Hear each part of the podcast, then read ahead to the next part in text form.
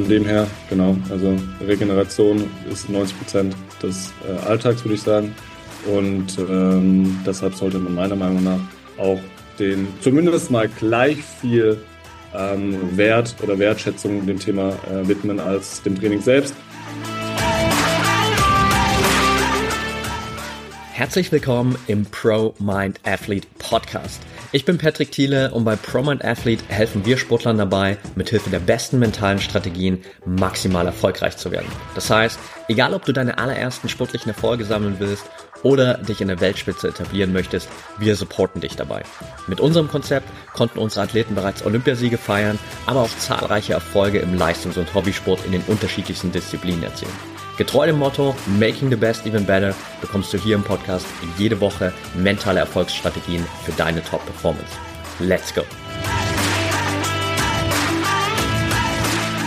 Welcome back hier im Pro Mind Athlete Podcast. Heute mal wieder mit einem Interviewgast, nämlich Björn Eberhardt. Schön, dass du dabei bist, Björn.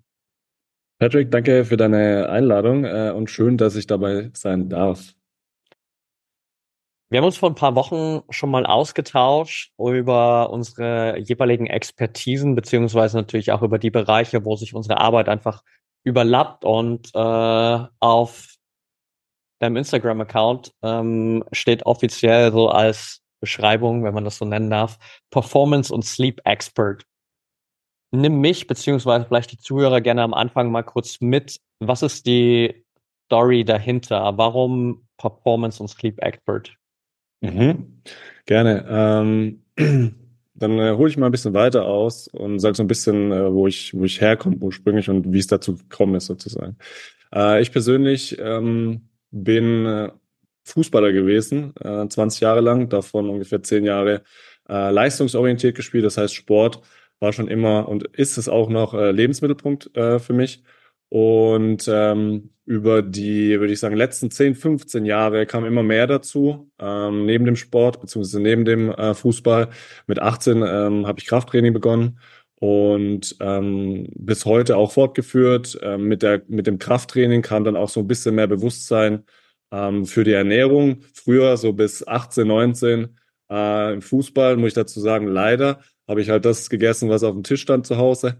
Ähm, habe mir da wenig Gedanken gemacht über Themen wie Ernährung, Themen wie Stressmanagement, damals noch in der Schule ähm, oder eben auch äh, Thema Schlaf. Und äh, je älter ich wurde, ähm, desto bewusster äh, wurde mir so das Thema Erholung auch und Regeneration, ähm, um eben äh, all das machen zu können, äh, worauf ich Lust habe über den Tag verteilt. Das ist mittlerweile bei mir zum einen ähm, die mentale Belastung, das heißt äh, zu arbeiten, ganz klassisch, äh, zum anderen aber auch äh, täglich meinem Sport äh, nachzugehen und ähm, da auch über eine gewisse Zeit leistungsfähiger zu werden, ähm, meine Performance abrufen zu können, äh, die ich mir vorstelle ähm, und langfristig auch mittlerweile, ich bin jetzt zweiunddreißig, bei mir ist das Thema Longevity jetzt auch immer relevanter, das heißt auch dahingehend sozusagen Dinge machen zu können, ähm, die darauf einzahlen. Und ich würde sagen, vor fünf, ungefähr fünf Jahren ähm, bin ich auch so ein bisschen in das Thema Biohacking reingerutscht. Mhm. Ähm, habe da mich sehr äh, tief eingefuchst, äh, viel ausprobiert an mir selbst erstmal. Practice what you preach ist eigentlich so einer meiner Hauptcredos. Ähm, was für mich funktioniert, funktioniert dann hoffentlich auch ähm, für andere. Ich gebe aber nichts raus oder gebe keine Empfehlungen raus, die ich jetzt auch selber nicht äh, irgendwie in irgendeiner Weise getestet habe. Oder die so wissenschaftlich hinterlegt ist, dass es da gar keine Zweifel gibt, dass es funktioniert. Ähm, und ähm, mit dem Biohacking kam eigentlich auch so ein bisschen mehr Bewusstsein auch nochmal für meinen Körper. Ähm, das Ziel beim Biohacking ist einfach, den Körper besser kennenzulernen, ne? Und bestenfalls ohne irgendwelche externen Einflüsse, sei es jetzt zum Beispiel ein Arzt, äh, gesund zu sein, gesund zu bleiben und leistungsfähig ähm, zu sein und zu bleiben. Und ähm, mit der Zunahme der sportlichen Aktivitäten, würde ich sagen, über die letzten Jahre, ähm, mit dem täglichen, mit der täglichen physischen Belastung habe ich mir auch immer mehr Gedanken gemacht, ähm, wie die Regeneration optimiert werden kann, um eben dahingehend bestmöglich aufgestellt zu sein. Und neben der Ernährung hat sich dann vor allem auch das Stressmanagement als nächsten Schritt so ein bisschen herauskristallisiert. Das heißt, wie kann ich es verbinden in einem Alltag, ähm, meine sieben, acht, neun Stunden arbeiten mit meinem Sport sozusagen. Ähm, das heißt sowohl die mentale als auch die physische Komponente. Und darauf basierend dann äh, war mein erster Touchpoint mit dem Thema Schlaf äh, ein Podcast mit Matthew Walker, Doktor Matthew Walker. Mhm. Kennst du vielleicht, so ein bisschen die Schlaf-Koryphäe. Und ähm, der hat mich wirklich zum Staunen gebracht, muss ich sagen, und hat mir dann sein Buch bestellt, das Buch gelesen, mittlerweile, glaube ich, drei, vier Mal durchgelesen, jetzt erst kürzlich wieder. Ähm, und das hat mich so in das Thema Schlaf auch nochmal äh, tiefer eintauchen lassen. Und ich muss sagen, jetzt rückblickend, mh, Ernährung ist wichtig. Ich glaube, das Stressmanagement ist wichtig, das heißt, die mentale Komponente, das Mindset, da bist du der Experte. Ähm, Und Schlaf hat sich so für mich persönlich und auch so mit meiner Erfahrung, die ich mit anderen äh, Klienten gemacht habe, als so die, das Fundament von, von all dem anderen herausgestellt, als der wichtigste Aspekt, ehrlich gesagt, von der Regeneration. Gleichzeitig aber auch häufig der, der am häufigsten ähm, nicht missachtet, aber zumindest mal stiefmütterlich behandelt wird, sage ich mal. Und ähm, so hat sich das dann ergeben, dass ich mein Leben zum einen sehr ganzheitlich aufgestellt habe, was das Thema Gesundheit angeht. Das heißt einmal Training, Ernährung, ähm, wie gehe ich mit Stress um im Alltag und dann eben die Komponente Schlaf. Und dieses Gesamtpaket, ähm, da habe ich mir über die letzten Jahre sehr viel Wissen äh, angeeignet, sehr viel persönliche Erfahrung gesammelt und das möchte ich jetzt auch einfach weitergeben, ähm, weil es für mich ein sehr, sehr gutes, ich glaube, es geht auch viel um ein Lebensgefühl, das daraus entsteht. Und ähm, das hat sich für mich sehr, sehr positiv entwickelt und ähm, habe mich jetzt vor zwei Jahren an den Punkt gefühlt und bereit gefühlt, das sozusagen weiterzugeben, andere Menschen dabei zu unterstützen, ähm, mehr Energie in den Alltag zu bringen, leistungsfähiger zu sein und auch langfristig gesund zu bleiben. Und ähm, daher kommt der ganzheitliche Ansatz. Und das Thema Sleep habe ich insbesondere hervorgehoben, wie ich es gerade beschrieben habe, für mich persönlich äh, der wichtigste Aspekt, ähm, um leistungsfähig zu sein. Alright, danke dir für ja, den kleinen Überblick. Jetzt ist es, glaube ich, für die meisten so, auch definitiv bei immer noch sehr, sehr vielen Athleten, dass, wenn wir über Performance sprechen, der Fokus für die meisten immer auf der Performance liegt und nicht auf der Recovery-Komponente, die dadurch natürlich auch äh, oder dafür eine auch extrem große Rolle spielt. Was glaubst du, warum das Recovery-Thema und vielleicht auch speziell nochmal das Schlafthema von vielen so sehr unterschätzt wird? Mhm.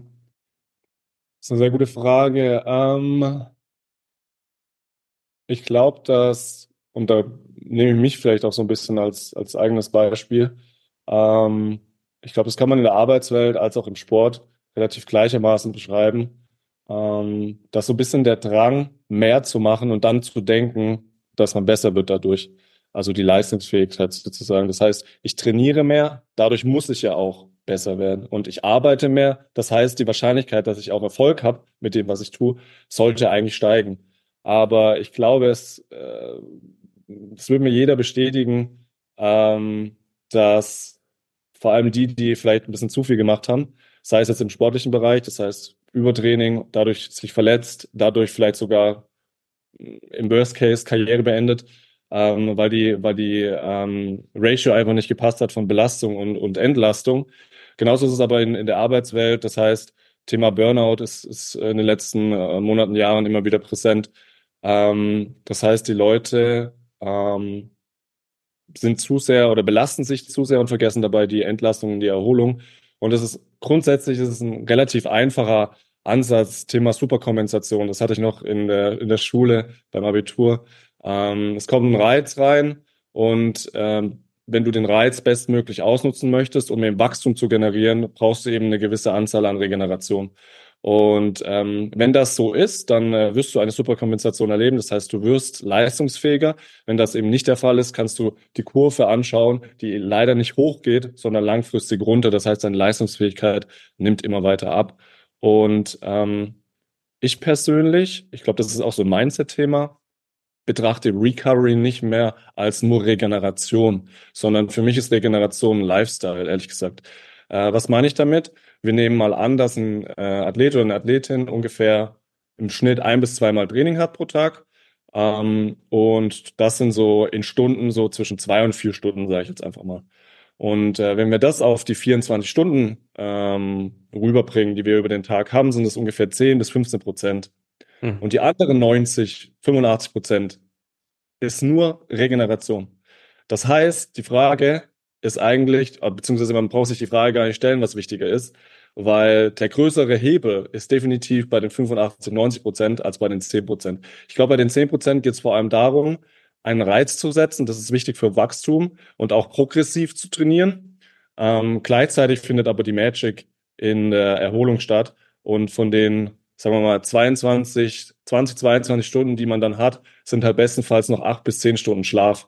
Das heißt, fast die Hälfte läuft einfach nur auf Schlaf raus, was das Thema Regeneration angeht.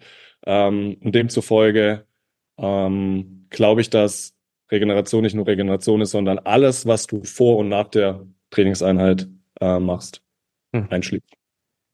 Ich glaube, gerade der Punkt ist nochmal super relevant, weil ich glaube, sich das jeder extrem gut vor Augen halten kann und einfach mal erkennen kann, so okay, ich habe vielleicht meine zwei bis vier Stunden Training pro Tag oder anteilsmäßig dann irgendwie meine zehn, fünfzehn Prozent und es aus der Perspektive eben gar keinen Sinn macht, sich nur auf diese zehn, fünfzehn Prozent zu versteifen und zu sagen, okay, da liegt mein Erfolgspotenzial und äh, da liegt mein Wachstum und ich vernachlässige die fünfundachtzig oder neunzig Prozent, die dahinter stehen, komplett und hoffe mit den zehn, fünfzehn Prozent dann das Maximum aus mir rauszuholen. Ja, absolut. Ähm, die Wahrscheinlichkeit ist ziemlich gering, dass es funktioniert, vor allem langfristig, würde ich sagen. Ähm, von dem her, genau, also Regeneration ist neunzig Prozent des äh, Alltags, würde ich sagen. Und ähm, deshalb sollte man meiner Meinung nach auch den zumindest mal gleich viel ähm, Wert oder Wertschätzung dem Thema äh, widmen als dem Training selbst. Auch wenn das Training ähm, super viel Spaß macht, manchmal mehr, manchmal weniger. Es gibt auch Tage, an denen es ein bisschen äh, weniger viel Spaß macht. Aber ähm, ja, äh, ist auch was, was ich für mich persönlich festgestellt habe. Ähm, als ich den Hebel so umgeschalten habe aus, okay, ähm, wie gestalte ich denn meine Trainingsbelastung und meine Regeneration, wurde auch meine Leistungsfähigkeit ähm, besser. Und ähm, das sehe ich immer häufiger, dass ja Athleten äh, das noch nicht so äh, sehen. Und dafür gibt es Gründe, die darf man dann rausfinden, das Warum dahinter verstehen und dann äh, gemeinsam daran arbeiten, wie man das Thema Regeneration mehr zur Priorität macht am Ende des Tages. Jetzt haben wir, glaube ich, schon relativ klar irgendwie gemacht, dass so ein großer Fehler ist natürlich für alle wäre, so diese fünfundachtzig, neunzig Prozent komplett zu ignorieren. Was sind so aus deiner Erfahrung heraus andere irgendwie super häufige Fehler, die Menschen, Athleten in ihrer Recovery immer wieder machen, die dann dazu führen, dass sie am Ende nicht die Ergebnisse bekommen, die sie gerne hätten? Mhm. Ähm, ich glaube, am Ende des Tages ist jeder ein Individuum. Und man darf das als solches betrachten. Das bedeutet, dass ähm, was für den Michael äh, funktioniert, funktioniert für mich vielleicht nicht. Das mhm. heißt, hier geht es auch viel ums Thema Ausprobieren und nicht einfach äh, generalistische Lösungen nehmen und versuchen, die anzupassen oder beziehungsweise anzuwenden für sich selbst und dann zu merken, hm, na gut, aber ich mache jetzt schon seit irgendwie drei Wochen oder vier, fünf Wochen Meditation, aber irgendwie wirkt es bei mir nicht. Das ist in Ordnung. Ähm, meistens geht es dauert ein bisschen länger, bis man den Effekt spürt. Aber ähm, nur als Beispiel, dass es dann vielleicht nicht das ist, was für dich funktioniert als äh, Persönlichkeit, für deinen Alltag, für deinen Lifestyle. Das heißt, herauszufinden, was für dich funktioniert und vor allem nicht nur ein paar Tage oder Wochen, sondern bestenfalls Monate oder Jahre. Ähm, weil nur das ist meiner Meinung nach äh, nachhaltig. Und ähm, es ist wie im Training, Regeneration, Ähm, zum Beispiel, wenn wir das Thema Meditation nehmen, du kannst anfangen mit Meditieren, aber es kann sein, dass du die ersten Wochen, Monate gar nichts merkst. Und irgendwann kommt der Tipping Point ähm, und, und du wirst achtsamer, du kannst, wirst fokussierter, ähm, mental stärker. Ähm, da heißt aber dranbleiben und, und durchziehen und äh, nicht frühzeitig sozusagen damit zu stoppen. Das heißt auch ein bisschen Geduld mitzubringen für neue Dinge, die implementiert werden. Und ich glaube, das Thema Regeneration als solches, wenn wir, sagen wir mal, normale Menschen versus Athleten nehmen, Athleten sind für mich auch normale Menschen. Die haben auch ihre Struggle, ähm, die haben auch Emotionen glücklicherweise und haben vielleicht auch Beziehungsprobleme oder Stress in der Family, was auch immer. Das heißt, das sind eigentlich eher sehr, sehr ähnliche Herausforderungen auch über den Tag verteilt. Und am Ende des Tages ist es, glaube ich, auch wichtig, sich immer zu fragen, warum regeneriere ich denn? Also das Why behind the What. Warum gehe ich jetzt heute früher ins Bett ähm, und gönne mir die neun, zehn Stunden Schlaf, anstatt vielleicht am Handy zu hängen oder mit der Playstation zu spielen und bis nachts um eins irgendwie. Am nächsten Tag hast du Training um neun, schläfst vielleicht sieben Stunden nach einem anstrengenden Tag. Ähm, dann ist die Regeneration wahrscheinlich nicht optimal. Das heißt, warum möchtest du ähm, am nächsten Tag, beziehungsweise warum möchtest du den Schlaf priorisieren, um am nächsten Tag potenziell wieder volle Leistungsfähigkeit zu haben, um die beste Version von dir zu sein, ähm, mental, emotional, physisch. Das heißt, das Warum auch nochmal besser zu verstehen, ist, glaube ich, sehr, sehr wichtig und potenziell auch nochmal ein wichtiger Aspekt im Coaching, um den Klienten da ein bisschen dabei zu unterstützen und das nochmal ein bisschen zu schärfen, das Bild auch, warum man das eigentlich macht, ähm, entsprechend zu schlafen, sich entsprechend zu ernähren und so weiter und so fort. Und häufig, ich muss ich ehrlich sagen, auch, auch aus meiner Erfahrung raus, ähm, es hat mich selber überrascht, fehlt tatsächlich auch einfach das Wissen. Das heißt, viele Athleten sind einfach irgendwie in gewissem Maße auch Allein- oder Einzelkämpfer. Ähm, gerade in Sportarten jetzt nicht wie Fußball, ähm, wo das Geld links und rechts reinfließt und die ähm, vor allem Männer gefühlt ähm, alle möglichen finanziellen Mittel haben, sich jegliche Art von Coaching oder Unterstützung zu holen. Ähm, ist halt bei vielen, ich sag mal, Randsportarten jetzt nicht so der Fall und davon gibt's halt deutlich mehr, ne? Deutlich mehr Athleten in dem Bereich. Das heißt, da ist sehr viel Eigeninitiative auch gefragt und ähm, ich könnte mir vorstellen, dass da nicht nur im Athletenbereich, aber auch ähm, sag ich, normale Menschen einfach da nur ein bisschen die Eigeninitiative fehlt häufig, ähm, wo ich dann auch gerne bereit bin, die Education oder die, die, äh, die Bildung da zu übernehmen in dem Bereich. Deswegen bin ich auch unter anderem im Coaching unterwegs, ähm, aber da ist, glaube ich, auch noch so ein Punkt, das heißt, sie wollen dann auch nichts falsch machen. Mhm. Um, und ähm, das ist auch noch so ein bisschen meine Erfahrung, wo ich mir manchmal denke, okay, du bist Leistungssportler oder Leistungssportlerin, dein Körper ist dein Nonplusultra und du musst eigentlich alles dafür tun, dass dein Körper entsprechend performen kann. Ähm, und wenn es dann ein typisches Beispiel ist, zum Beispiel, ähm, dass die, dass häufig Athleten zu wenig essen, ne? Dadurch äh, entsteht ein Energiedefizit, das sich dann wieder negativ auf die Leistung auswirkt, was eigentlich grundsätzlich aus meiner Coaching-Perspektive völlig ähm, normal ist eigentlich, dass man genug essen muss, wenn man äh, viel Energie verbrennt, ähm, um eben leistungsfähig zu bleiben, was für viele halt ein Struggle bedeutet. Ähm, ich meine, wir liegen dann da häufig bei viertausend, fünftausend, sechstausend Kalorien pro Tag. Das ist äh, natürlich nicht so einfach, das reinzubekommen. Aber so Kleinigkeiten, die schon einen sehr, sehr großen Impact ausmachen. Und ich bin grundsätzlich äh, abschließend vielleicht noch ein Freund von Basics.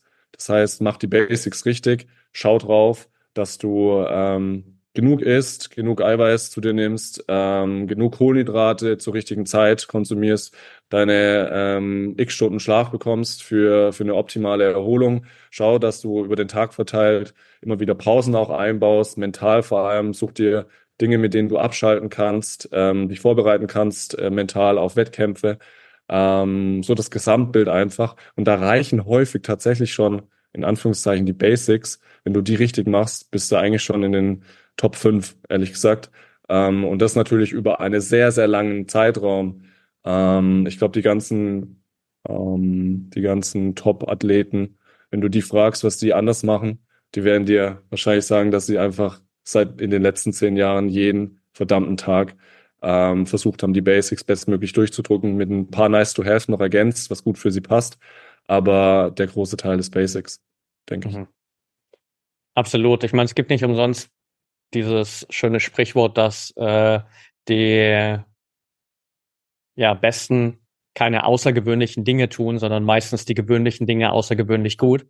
Und äh, dementsprechend halt den Fokus genau darauf gelegt haben. Und äh, glaube natürlich auch ein Stück weit, kannst du gleich nochmal Feedback geben, so dass unsere heutige Zeit natürlich auch super viel Potenzial bietet, sich dann trotzdem auch in dem ganzen Bereich das geht sowohl für den Performance-Bereich als auch für den Recovery-Bereich, viel zu sehr eben in diesen kleinen Details zu verlieren, die gar nicht so einen großen Impact machen, weil wir haben natürlich Zugriff auf irgendwie, du hast vorhin Biohacking angesprochen, irgendwie ein riesen Arsenal an irgendwelchen Hacks und Tricks und Tipps, die uns alle irgendwelche coolen Sachen versprechen, die aber am Ende vielleicht irgendwie null Komma null eins Prozent Verbesserung machen, wohingegen vielleicht eine Grundlage, an der ich arbeiten würde, irgendwie fünf bis zehn Prozent Verbesserung ausmachen würde.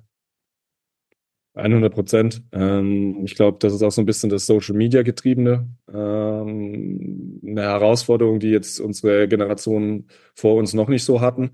Ähm, wenn dann, ja, ich nenne es einfach, ich nenne keinen Namen, aber ich nenne mal Gadgets, äh, eine Terragun oder ähm, zum Beispiel irgendwelche Massagetools allgemein ähm, über Instagram reinfliegen, die dann super vermarktet werden und, und die Athleten dann ähm, häufig auch mir schreiben so, hey, wie ist das? Ist das geil? Sieht geil aus. Und ich denke mir so, ja, kannst du machen, klar. Ähm, aber sind deine Basics schon in place? Also äh, Ernährung, Stressmanagement, Schlaf, so was das Thema Erholung angeht. Wenn das in place ist und das funktioniert reibungslos, was bei, was bei den meisten halt noch nicht der Fall ist, ähm, dann schau gerne, was, was noch so in Frage kommt. Auch sowas wie Sauna und Kältetherapie, auch ein super Tool, aber es sind halt, wie du angesprochen hast, es sind halt nicht die achtzig Prozent Grundlagen, sondern es sind halt eher in den, in den letzten zehn, zwanzig Prozent unterwegs und ähm, du wirst halt vier Stunden Schlaf nicht mit zwanzig Minuten Sauna fixen können. Das ist halt irgendwie auch, ähm, oder sollte einleuchten äh, hoffentlich ähm, und deshalb, ja, bin ich da voll bei dir mit Thema Basics First. Und alles machen. Und das ist, das ist, bei Basics ist halt, ist auch schwer auf Instagram dann. Wenn man stellt sich vor, ich teile jeden Morgen einfach meine Schlafstunden. Das sind acht Stunden, sieben Stunden fünfzig, sieben Stunden fünfundvierzig. Super langweilig. Super mhm. langweilig. Aber das ist es halt. Also zu versuchen, jeden verdammten Tag deine Schlafstunden zu bekommen, ist nur ein Beispiel mit Schlaf. Ähm, aber du kannst natürlich nicht verkaufen und damit Kohle machen, in dem Sinne. Wie jetzt zum Beispiel mit einer fancy Terragun, die sich dann jemand durchtrainiertes irgendwie an den Oberschenkel hält. Ähm, ja, und das ist etwas, wo so ein bisschen mehr Verständnis, glaube ich, reinkommen muss.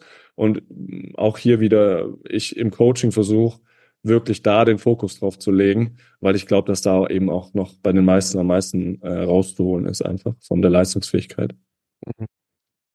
Ja, definitiv, wie du schon sagst, der irgendwie Wow-Faktor ist natürlich da nicht so dabei bei diesen Basics und trotzdem finde ich es immer wieder spannend, dass ich gerade in den letzten Monaten, Jahren, gerade durch verschiedene Netflix-Dokumentationen gab es ja in vielen Sportarten irgendwie auch diverse Einblicke mal so ein bisschen hinter die Kulissen, egal ob es jetzt irgendwie bei Breakpoint ist mit äh, Tennis oder Drive to Survive in der Formel eins und man so ein bisschen zumindest mal sieht, nicht im Detail, aber ein bisschen sieht, was machen die Athleten denn hinter den Kulissen so eigentlich und man dann auch feststellt, okay, die machen eigentlich nichts anderes als meine Trainingskollegen, mit denen ich jeden Tag trainiere, ähm, nur halt wahrscheinlich ein Stück weit disziplinierter, konsequenter, ausgiebiger und mit mit mehr Fokus, aber nicht so, dass sie plötzlich da irgendwie äh, den Vorhang lüften und irgendwie tausend Geheimtechniken ausgraben, von denen noch nie jemand gehört hat.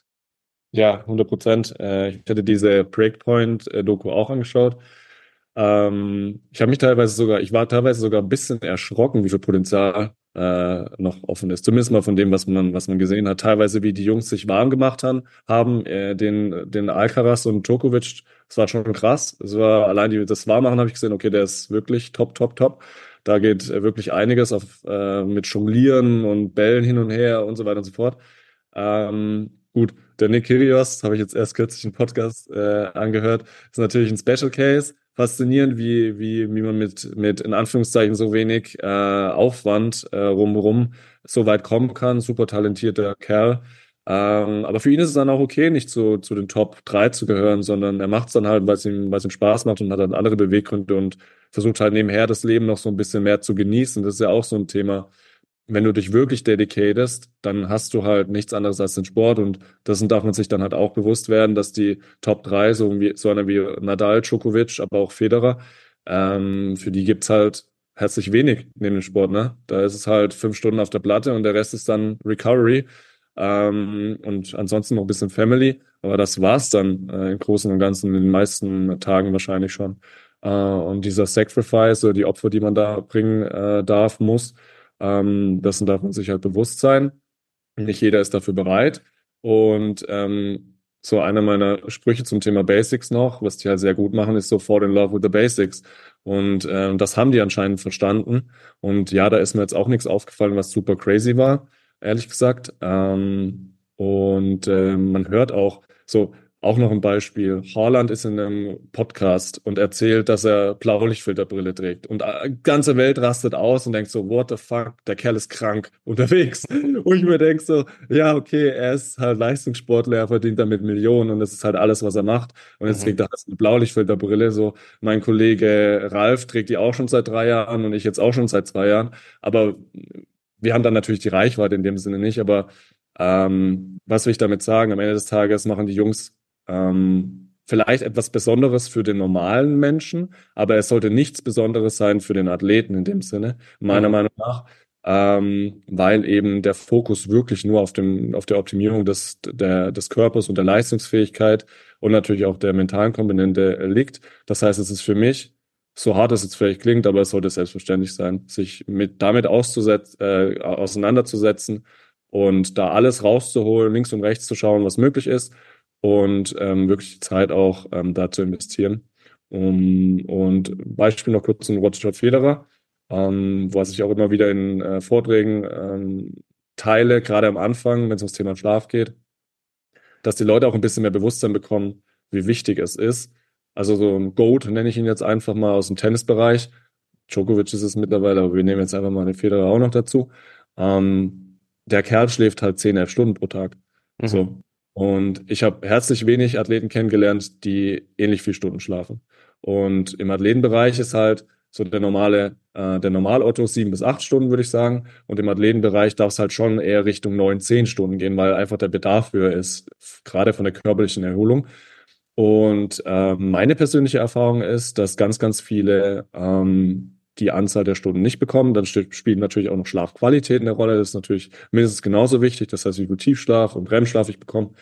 Ähm, aber allein das schon, wo dann Leute sagen, zehn, elf Stunden, wie soll ich das machen? Ja, der schläft natürlich nicht zehn, elf Stunden am Stück, aber der macht halt einen Mittagsschlaf von eineinhalb Stunden zum Beispiel. Das heißt, so ein bisschen ähm, polyphasisch unterwegs, mhm. ähm, wie wir dann halt als, als Kinder noch. Zum Beispiel. Und ähm, ja, bei ihm ist halt, der spielt bis vierzig auf einem Niveau Tennis. Ähm, der Djokovic würde es genauso tun.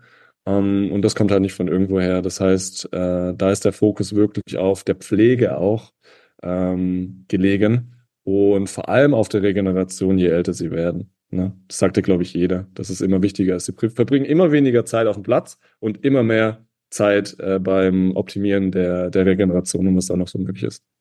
Ja, absolut. Jetzt hast du vorhin ja schon gesagt, natürlich so, das ganze Recovery-Thema ist jetzt nicht so ein One-Fits-All-Thema, wo man sagen kann, okay, es gibt äh, für, für jeden die einheitliche Lösung. Nichtsdestotrotz gibt es natürlich, gerade auch wenn wir über so das Thema Schlaf sprechen, ein paar Grundprinzipien, die, glaube ich, jeder auch verinnerlichen darf. Ähm, abseits von dem vielleicht auch, was du schon angesprochen hast, gerade wirklich ausreichend zu schlafen, natürlich vielleicht als Athlet auch wirklich eher nicht mit sieben, acht Stunden zu kalkulieren, sondern eher zu schauen, okay, vielleicht neun, zehn Stunden mit einem Mittagsschlaf äh, kombiniert. Was sind darüber hinaus so Grundprinzipien für wirklich guten Schlaf, die einfach jeder auf dem Level beherzigen sollte? Ja, ähm, ist eine gute Frage und ich würde dir tatsächlich auch so beantworten, ich sage, es ist echt sehr schwierig zu verallgemeinern, aber Ich kann, ich kann dir gerne so drei, vier, fünf ähm, Punkte nennen, die ich denke, die sehr wichtig sind und meiner Meinung nach und meiner Erfahrung nach und auch wissenschaftlich basiert. So das Wichtigste eigentlich, was man beachten sollte, ist, dass du einen regelmäßigen Schlaf bekommst. Das bedeutet, ähm, zur selben Zeit ins Bett gehen und zur selben Zeit aufzustehen.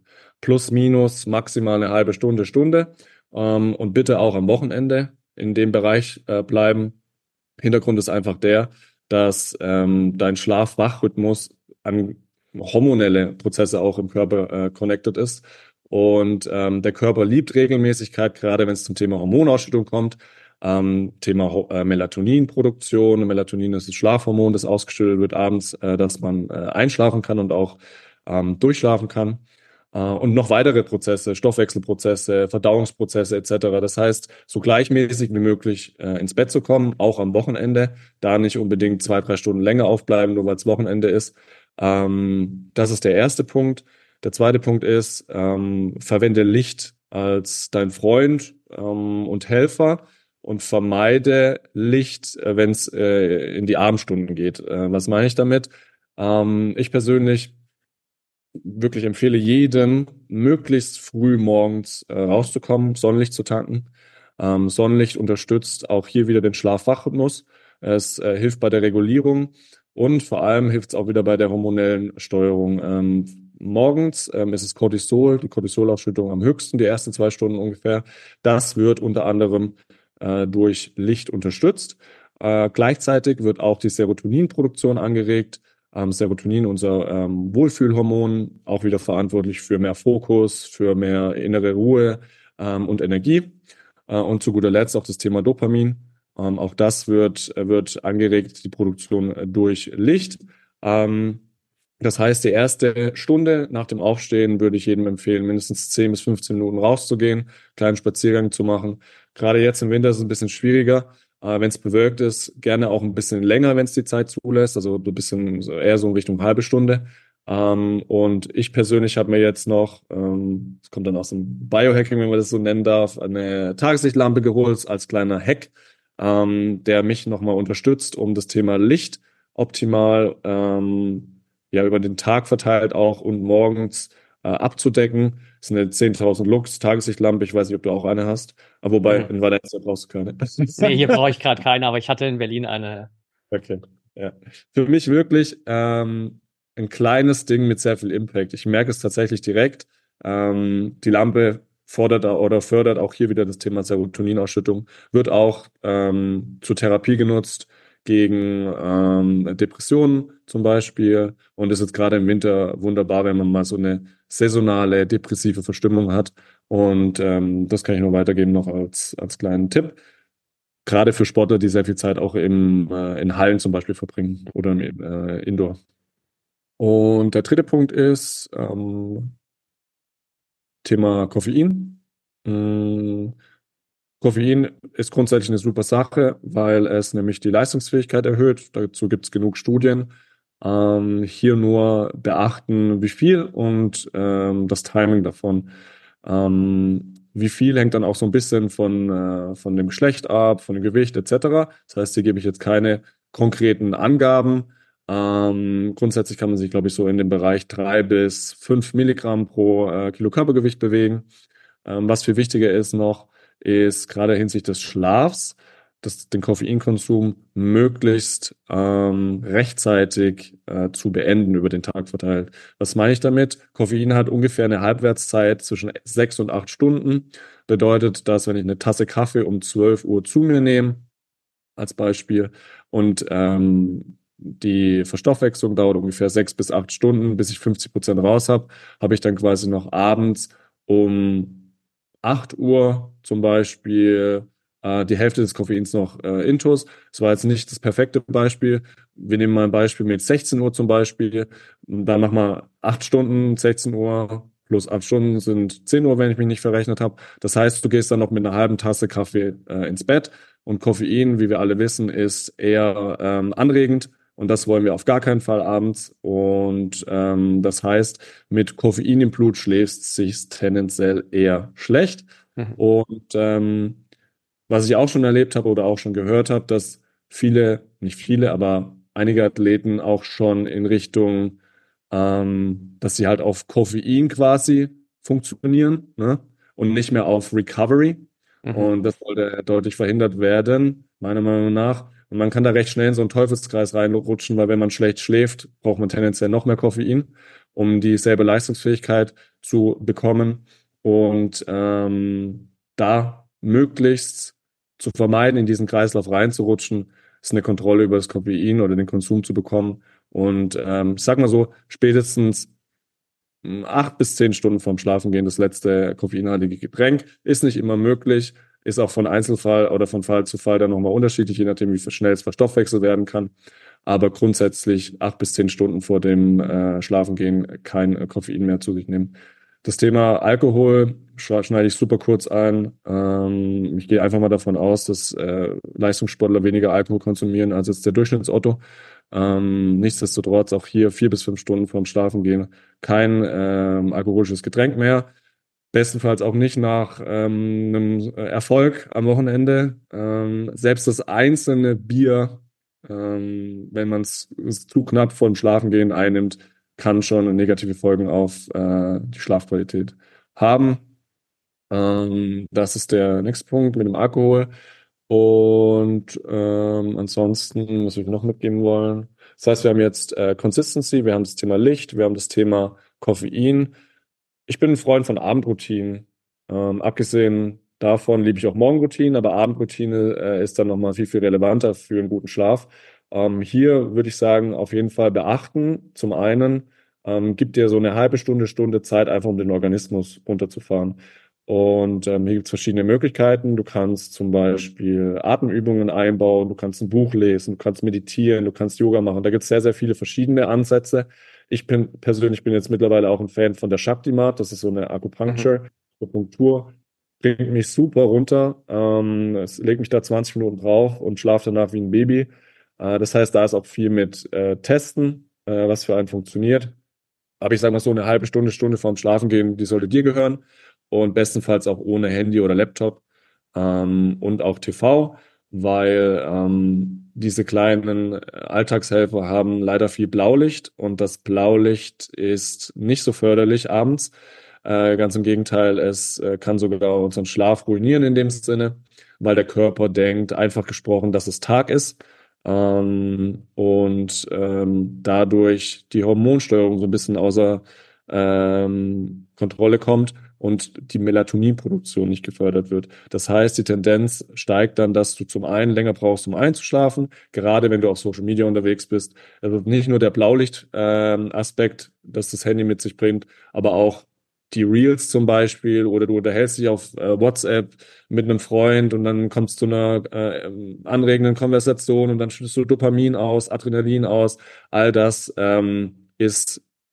alles andere als förderlich für einen entspannten Schlaf, weil abends wollen wir eins, wir wollen aus einem sympathischen, also aus einem ähm, Stressmodus rauskommen, in einen parasympathischen, also einen entspannenden Modus, Erholmodus, äh, um dann bestmöglichen Schlaf zu bekommen. Genau, das sind vier Punkte.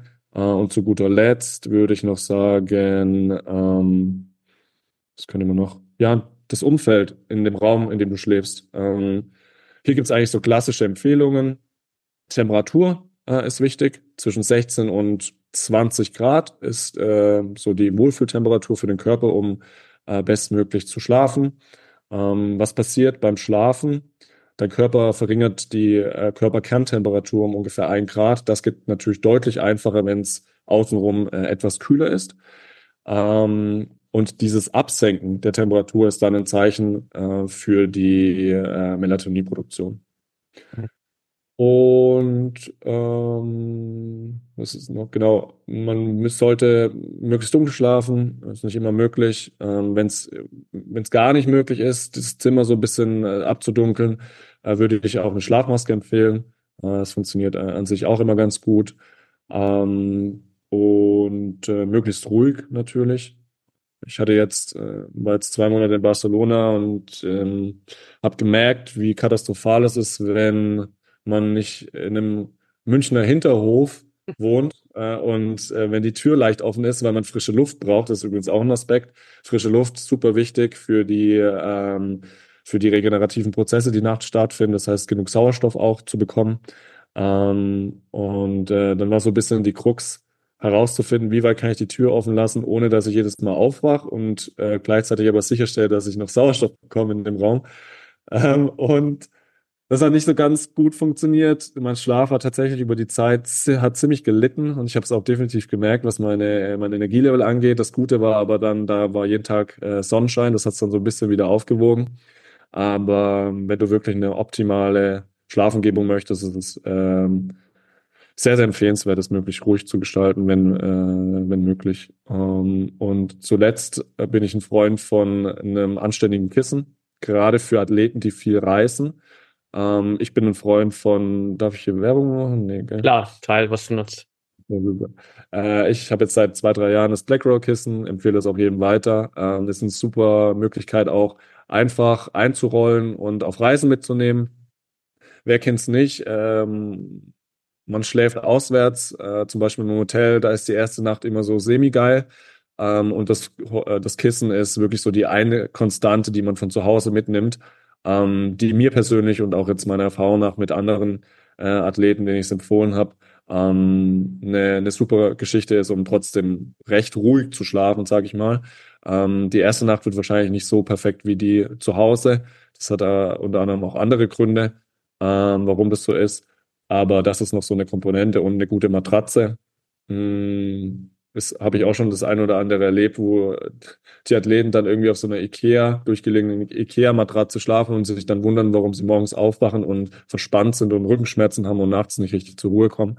Ähm, wird häufig über, übersehen ähm, und deswegen umso wichtiger die Qualität der Matratze, dass die passt. Genau, äh, das so in der Nutshell. Alright, äh, glaube ich ein paar super wichtige Dinge dabei. Ähm, ich nutze spannenderweise auch das äh, Recovery Pillow von Blackroll. Die haben mal vor ein, einem Jahr, anderthalb Jahren, haben die mal Werbung äh, auch gemacht hier im Podcast sozusagen. Und im Zuge der Kooperation habe ich das Kissen damals bekommen ähm, und hatte das bisher da, bis dahin gar nicht auf dem Schirm, dass sie sowas auch machen. Ich kannte sie halt nur klassisch von ihren Faszienrollen. Mhm. Habe jetzt auch dieses Kissen echt immer überall mit hingenommen, egal wo wir auf der Welt waren, egal wo ich irgendwie auch mal kurz hinfliege für einen Workshop. Letztens war ich ein paar Tage in äh, Berlin und ich nehme immer dieses Kissen mit, weil ich einfach weiß, so, wenn ich das zumindest unter meinem Kopf habe, es ist so ein Gefühl von, ich bin zu Hause und ich schlafe automatisch viel, viel besser. Ja, hundert Prozent kann ich genauso äh, unterschreiben, definitiv, ja. Ein wichtiges Thema, glaube ich, noch zum Thema Schlaf. Empfiehlst du allen Athleten wirklich auch ihren Schlaf zu tracken? Um, grundsätzlich äh, bin ich ein Freund von äh, You can't change what you don't measure. Ähm, mhm. Das heißt, ich bin ein Freund von Tracking. Ich handhabe das eigentlich relativ ähnlich wie ähm, mit der Ernährung. Bei der Ernährung finde ich es auch sehr sinnvoll, einfach mal, um einen Überblick zu bekommen, das mal ein, zwei, drei Wochen zu tracken, was man eigentlich da so isst, über den Tag verteilt. Ähm, wie viel Kalorien nehme ich zu mir, was nehme ich zu mir.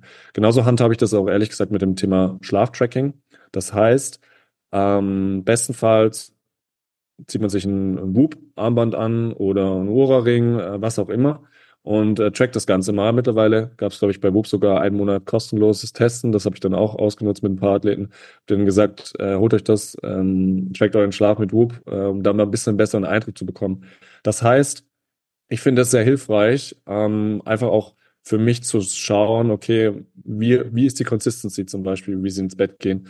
Ähm, wie ist die Verteilung von den einzelnen Schlafphasen? Auch wenn die nicht hundert Prozent genau sind, aber sie können dir eine äh, Direction geben oder eine Richtung.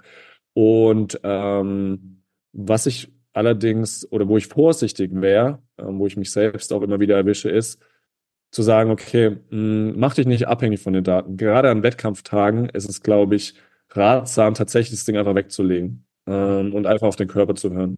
Um dann nicht aufzuwachen, weil das hatte ich auch schon das ein oder andere Mal. Ich wache auf, fühle mich eigentlich gut, schaue auf meine Uhr und die sagt eigentlich gar nicht gut. Und ich denke mir so, okay, shit, so, wem glaube ich jetzt? Und ähm, da die Uhr doch oftmals eigentlich recht hat, bin ich dann schon ein bisschen verwirrt und hatte schon das ein oder andere Mal so ein bisschen einen Struggle, wie ich dann so meinen Tag plan, was das Training angeht. Und ähm, deshalb, ich denke, über einen gewissen Zeitraum, gerade fürs Coaching, um so eine Baseline zu bekommen, im, als Teil des Assessment, ist es super hilfreich, wenn man es noch nicht gemacht hat. Und ich habe auch immer wieder die Erfahrung gemacht, dass wenn die Leute es getrackt haben, fand ich es eigentlich ganz cool, weil die dann gesehen haben, ah ja, okay, krass, das und das passiert. Und wenn man dann noch so ein bisschen mit einer App zum Beispiel kann man auch Töne tracken und man sieht halt, okay, schnarche ich, auch ein super, super, super relevanter Punkt, ähm, weil das auch einen Einfluss auf die Schlafqualität haben kann. Ähm, Und man kann einfach ein bisschen besseres Verständnis entwickeln, auch was so nachts passiert eigentlich, weil das ein super spannendes Thema ist. Man legt sich nicht einfach hin und macht die Augen zu und macht dann wieder auf. Das heißt, Tracking ist eigentlich auch eine super coole Möglichkeit, um so ein bisschen Education zu betreiben. Das heißt, die lernen auch sehr, sehr viel immer während des Trackings. Ähm, die einzelnen Schlafphasen, was passiert während des Schlafes, was hat Auswirkungen auf meinen Schlaf, auch immer super interessant zu sehen. Wenn ich das und das mache, aha, mein Schlaf wird schlechter, okay. Ähm, das heißt, als Baseline super. Ich würde es jetzt aber, wenn die Person es nicht unbedingt möchte und sich dann irgendwie das Tracking verliebt, sage ich jetzt nicht, äh, du musst es jetzt die nächsten Jahre immerhin wa- immer weitermachen, sondern im ersten Schritt erstmal so ein Baseline-Tracking, äh, vier Wochen einfach mal anschauen, wie so die einzelnen ähm, Parameter sind und ähm, darauf basierend dann auch so das Coaching zu gestalten. Und man hat halt wunderbare datengetriebene Insights, mit denen man arbeiten kann. Genau. Mhm. Letzte Frage dazu. Wenn du jetzt jemanden hast und sagst, hey, du hast all diese Tipps natürlich gerade geteilt, aber durch irgendeinen Einfluss, durch irgendeinen Einfluss ist es dann doch nicht möglich, wirklich das Ganze so umzusetzen. Und es gibt mal einen Tag, der vielleicht richtig scheiße ist, so, wo ich irgendwie gegen alle Recovery-Empfehlungen äh, verstoßen habe. Was sollte ich an solchen Tagen machen oder wie kann ich vielleicht doch an solchen Tagen meine Recovery in Anführungsstrichen wieder retten, beziehungsweise gibt es überhaupt was, womit ich das wieder retten kann an dem Tag? Ja, ähm, mein erster Gedanke ist, wir sind nicht perfekt. Ähm, auch Athleten sind nicht perfekt. Auch wenn sie nach Perfektionismus streben, viele. Ähm, man darf da auch ein bisschen sanfter mit sich sein, glaube ich. Und das darf ich auch gerade noch lernen. Es gibt Tage, die sollten jetzt nicht zu häufig vorkommen, aber sie dürfen vorkommen, wo man einfach mal nicht den perfekten Schlafwert hat oder nicht perfekt auf die Ernährung geachtet hat. Ähm, ich bin kein Freund von Perfektionismus, ich bin ein Freund von achtzig zwanzig. Äh, bedeutet achtzig Prozent. Wenn du die richtig machst, passt es. zwanzig Prozent kannst du machen, was du willst. Klar, ab einem gewissen Bereich im Top-Top-Elite-Athletenbereich, da darf man wahrscheinlich so neunzig zehn machen oder vielleicht fünfundneunzig fünf. Aber ich glaube, du verstehst, was ich, worauf ich hinaus, hinaus möchte. Das heißt, hier ein bisschen sanfter zu sich zu sein. Gleichzeitig aber auch wieder zu, zu wissen, okay, der Tag darf vorkommen, ähm, aber morgen ist ähm, wieder ein anderer Tag sozusagen. Und ich bin ein Freund von, äh, von dem, von dem äh, Satz Never miss twice. Bedeutet für mich, wenn ich einen schlechten Tag habe, äh, dann wird der nächste auf jeden Fall besser, was das Thema Recovery, Ernährung et cetera angeht. Äh, meistens handhabe ich das sogar so, dass ich sage, okay, wenn ich jetzt zum Beispiel zum Mittagessen irgendwie mir eine Pizza gönne, dann wird mein Abendessen auf jeden Fall wieder nährstoffreicher, sage ich mal. Mhm. Ähm, und zu dem letzten Teil deiner Frage, ob ich das retten kann. Hm, da ich ein Schlafverfechter bin, würde ich sagen, wenn du deinen Schlaf so gestaltet hast für den Tag, dass du ausreichend und gut geschlafen hast, dann ist das andere, sage ich mal, Ernährung weniger schlimm von der Regeneration, als wenn du es andersrum machst. Das heißt, wenn du vier Stunden schläfst, danach aber versuchst, irgendwie mit der gesündesten Ernährung und Sauna und Eisbad und alles Mögliche mit einer Massage gar noch zu arbeiten, du wirst diese vier Stunden Schlaf nicht mehr retten. Ähm, es ist aber natürlich besser, als wenn du dann auch noch äh, suboptimal essen würdest, den ganzen Tag auf der Couch rumliegen würdest, nichts machen würdest und äh, Netflix schaust und äh, was auch immer. Ähm, Aber so würde ich das handhaben. Wenn du auf eins fokus- dich fokussieren solltest, was das Thema Regeneration angeht, von den einzelnen Punkten, das heißt Ernährung, ähm, sagen wir mal Stressmanagement und Schlaf, versuch das Thema Schlaf so gut wie möglich zu machen. Und das andere darf dann auch mal das ein oder andere Mal so ein bisschen kürzer treten, sollte aber in der Summe langfristig gesehen deutlich, deutlich, deutlich, deutlich mehr Tage haben, an denen das passt. Aber äh, nobody's perfect und ähm, so würde ich das handhaben wollen. Das heißt, Schlaf first und alles andere dann sozusagen ergänzend und äh, nicht andersrum auf jeden Fall, weil das eine kannst du mit dem anderen nicht mehr auswiegen, sozusagen. Meine Erfahrung. Alright, sehr cool. Für all die Athleten, die jetzt bis hierhin zugehört haben und vielleicht erkannt haben, hey, ich habe noch ein bisschen Potenzial in meiner Recovery und ich weiß vielleicht gerade selbst nicht, wie ich da am besten ansetzen soll. Was ist die beste Möglichkeit, um dich zu kontaktieren und vielleicht auch ein bisschen Support in dem Bereich zu bekommen? Mhm. Ähm, wenn die Athleten auf LinkedIn sind, dann da gerne kontaktieren, einfach über den Namen, äh, Björn Eberhardt, äh, schickt mir gerne eine äh, Anfrage und dann können wir uns da einfach austauschen. Ansonsten Instagram hast du schon angesprochen, können Sie auch gerne da äh, drauf gehen. Ähm, über WhatsApp bin ich dann auch zu erreichen, das seht ihr dann alles auf Instagram oder LinkedIn, sind jeweils meine äh, Webseite und mein, äh, meine Daten hinterlegt. Und das ist so der, sind so die To-Go-Plattformen, wo, glaube ich, auch mindestens auf einer die Leute unterwegs sind. Das heißt, da gerne kontaktieren und ähm, auch gerne kontaktieren, wenn ihr einfach so ein bisschen äh, mehr verstehen wollt, mehr, mehr, äh, noch mehr Fragen habt zu dem Thema. Bin da immer sehr, sehr gerne bereit, ähm, drüber zu quatschen. Und ähm, genau, dann würde ich mich freuen, wenn äh, der ein oder andere oder die oder ein oder andere auf mich zukommt. Alright, dann packe ich die Sachen auf jeden Fall auch in die Shownotes, da kann dann jeder auch direkt reinschauen und dann danke ich dir auf jeden Fall für deine Zeit, Björn. Super viele Insights, glaube ich, für viele definitiv nochmal eine extrem gute Orientierung, um einfach zu schauen, was kann ich auf der Ebene besser machen und wie kann ich mich da noch auch professioneller einfach aufstellen, um irgendwie auch vielleicht meinen eigenen sportlichen Zielen gerecht zu werden mit dem, was ich äh, im Background dafür tue. Und ja, von daher danke dir, dass du dein Knowledge hier geteilt hast und äh, deine Zeit hier mit uns verbracht hast. Ja, vielen Dank, Patrick, dass ich da sein durfte. Äh, hat viel Spaß gemacht und äh, bis bald, würde ich sagen. Bis ganz bald. Mach's gut. Mach's gut.